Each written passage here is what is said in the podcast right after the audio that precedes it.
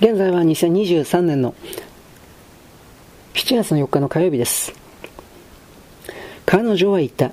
レオ最悪の時間はレオ、最悪の時期は通り過ぎたんじゃないの？また一から始めて。何を始めるっていうの？何も持って帰ってきてないぜ。健康な体以外は。私は他に何を待っていたっていうの？何も待っていなかっただろう。ジゴロだしな。レオ。親僕はジゴロじゃないとでも、レオ私を愛していないの。愛してるいけないくらい。そうじゃなきゃいいと思う。そうじゃなきゃ全てはもっと簡単だったのに。でも女性を愛してその人がここで生活って呼ばれてる地獄で苦労するのを見て、助けることもできず自分の面倒を見させるなんて君がくれた健康僕がありがたがると本当に思ったのかい？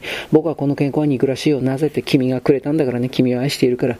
彼女は優しく笑った。私は憎む方がまし。ああ、ましだね。君は僕がとっくになくしてしまったものだ。でも愛してしまっているから君が僕だと思っているもの、かつてそうだったものにしがみつこうとしてしまう。もう長くは持たないのにキラー僕ができるのはそれぐらいなんだ。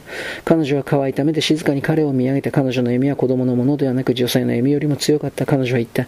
大事なことは一つしかなくてそれさえ覚えていれば他はどうでもいいわ。人生の意味もどんな試練が待っているかも。私たちは諦めないあなたも私もそれが唯一の武器なの。それが周りの人間全てに対して私たちが掲げられる唯一の旗なの。未来について知らないといけないのはそれだけ。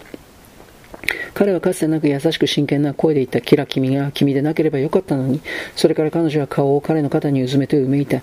だからもうよしましょう。それにもう話なんかしなくても大丈夫でしょう。私は起きてパウダーをはたいて、あなたはコートを脱いでお風呂に入って、それから何か食べるものを作るわ。でもしばらくちょっとだけ一緒にいさせて、ただじっとこうして動かないでレオ。彼女の頭ゆっくりと彼の胸を、膝を、足をなぞった。それから3日後の午後、ドアベルが鳴ってキラが応対に出た彼女はチェーンを外さずに扉を半分開けた。階段の踊り場に立っていたのは高価そうで小綺麗な街灯を着た太った女だ。ツンと顎の出っ張った顔はゆったりと詮索する計算された動きで上向き、ずんぐりした白い首があらわになった厚ぼったい唇は半開きで真っ赤なマゼンタが塗りたくられ丈夫な白い歯が覗いていた女は滑腹の幅広の緑のシルクスカーフに手を置いたままわざと応用な声でレオ・コバレンスキーはこちらとゆっくりと言った。キラは唖然として短く白い指に輝くダイヤモンドの指輪を見た。彼女は答えた。えー、っと、えー、っと、そうですが、彼女はチェーンを外さずにじっと女を見つめて女は柔らかく硬いアクセントを交えて会いたいのと言った。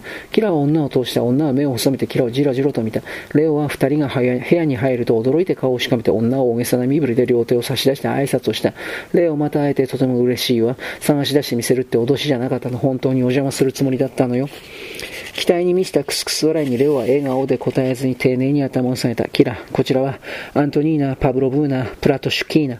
こちらはキラ・アレクサンドロ・ブーナ・アルグノワ。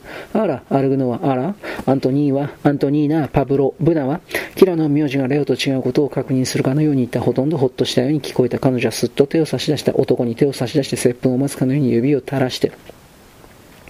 アントニーナ、パブロブナと僕はサナトリウムで近くだったんだ。レオが説明した。この人ったらひどく不愛想なご近所だったのよ。文句言わせてもらわなきゃ。アントニーナ、パブロブナがかすれ声で笑った。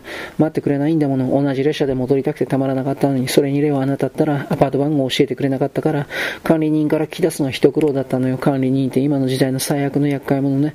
私たちインテリゲンチャができることって言えばユーモアの先生耐えることぐらい。彼女はコートを脱いだ最新の型の上等な黒無地のシルクドレスと緑の外国製セルロイドのイヤリングを身につけていた。髪は額から後ろにしっかりと透かしてつけられており、真っ白なパウダーを塗りたくった頬に細い滑らかな巻き髪は二筋へばりついていた。髪は目の覚めるようなオレンジで立派な琥珀の紐のように動くたびに、振り子のように腹を叩いたぴったりとしたドレスは大きな腰から太い足を覆い、異様に細い足首と足は不均衡な重荷のたびに潰れそうに見えた彼女が座ると腹が、膝の上に大きなひでを作って落ち着いた。当にはいつ戻ったのレオが尋ねた。昨日、そうそう、途中大変だったわ。女はため息をついた。ソビエトの列車のひどいこと。ほんとせっかくサナトリウムで成し遂げたことは大なし。神経の安静は両方だったの。彼女はキラに自分の顎を指さして説明した。今時繊細な人間ならノイローゼにならない方がおかしいでしょう。でもクリミアは良かったわ。そこで命拾い命拾いをしたわ。いいところだった。レオが同意した。でもね、レオ、本当あなたがいなくなってつまらなくなってしまったわ。あのね、この人はあの退屈なサナトリウムでダントツに魅力的な患者だったからみんなの人気者だったの。あら、純粋にプラトプラトニックな意味でね、ご心配なく彼女はキラにウィンクをした。別に心配してません。キラが言った。レオは優しいからフランス語のレッスンを助けてくれたの。私のフランス語の勉強、つまり復習ね。ああいう対決の時にレオみたいな人に巡り会えて助かったわ。レオを許してね、歓迎されていないみたいだけど、まともな人間がほとんどいないこういう不愉快な街で、麗しい用事を諦めるなんて言わないで、部屋等にはわざわざ探してきてくれて嬉しいよ。あら、この町の人たちと来たら知っている人だらけ。会っておしゃべりをして握手をする何か意味がある？何も、ただの虚しい上辺のジェスチャー。心の奥深くや人生の本当の意味なんて誰も分かっちゃいないでしょ。レオは共感ではない微笑みをおもむろに浮かべていった。何かに没頭できれば余計なことは考えなくて済むよ。このご時世でそんなことは許されるかともかく。ほんと全くその通りよ。無論教養のある現代の女性なら何もしないでいるなんて根本的に無理だわ。私この冬に向けて壮大な計画を立てたの。お勉強するわ。古代エジプトをものにしようと思って。何ですか？キラが尋ねた。古代エジプト。アントニーナ・パブロブナが言った。完全にその心を取り戻したいの。ああいう遠方の文化には何か深遠な意味というか我々現代人が理解しきれない現代との神秘的なつながりがあるわ。きっと前世では、レオ。あなたは新知学には興味がないでしょう。ないね。もちろんあなたの立場はわかるけど、私それを徹底的に勉強してじっくり考えてみたの。そこには超自然的な真実や自己の存在についての多くの不可解な現象についての答えがあるわ。私って神秘的なものに憧れる傾向があるんだけど、とは言っても古風なわけじゃないの。私なんと政治経済を勉強してるのよ。ふんどして。ほら、自由に乗らなきゃ批判するには理解しなきゃ意外と面白くてよ。労働と市場と機械ってなんだか不思議なロマンがあるわ。そういえばバレンティーナ・シルキーナの新作の詩集は読んだ。いや、とっても新鮮よ。感情表現には深みがある。なのに、現代的本質的に現代的なの。確かこんな詩があったわ。えー、っと、私の心は感情の航路の上で冷静にあり続けるアスベストとかなんとかかんとか。秀逸だわ。あいにく現代詩は読まないんだ。その本をお持ちするあれよ。あなたにはその良さがわかると思うの。それにキラ・アレクサンドロブナもお気に召すんじゃないかしら。ありがとうございます。キラが言った。でも詩は読まないんです。そうなのおかしいわ。もちろん音楽を好きよね。フォックストロットなら、キラが言った。フォントアントニーナ・パブロ・ブーナは見下すように笑みを浮かべた。彼女が微笑むと、尖った顎がさらに前に突き出て、額が後ろに反り、唇がゆっくりとぎこちなく滑った。音楽といえば、彼女はレオの方を向いていった。冬の計画のもう一つ大事な部分だったわ。国立フィルハーモニーの全コンサートでボ国籍を確保するってここに約束させたの。あ、我なここ。救われる。おしは襲われれば芸術を愛する素質はあるんだけど、育ちがなんだから公共学がよくわかってないの。だから多分私一人ボックス席に一人ぼっち。それか、あらいい考えがあるわ。レオ一緒に来てもいいわよ。キラ・アレクサンドロ・ブナももちろん。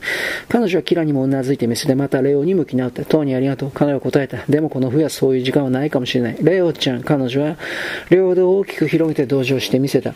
私にわからないとでも、あなたの財政状況があなたみたいな人には辛い時代にでもね、諦めないで私のコネがあれば、ここは私の言うことなら嫌とは言えないの。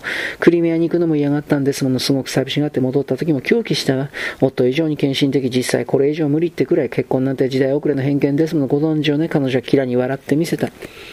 クリミアが健康に良かったんだろうね。レオンが急いで冷ややかに言った。終了。よろしく。ごきげんよう。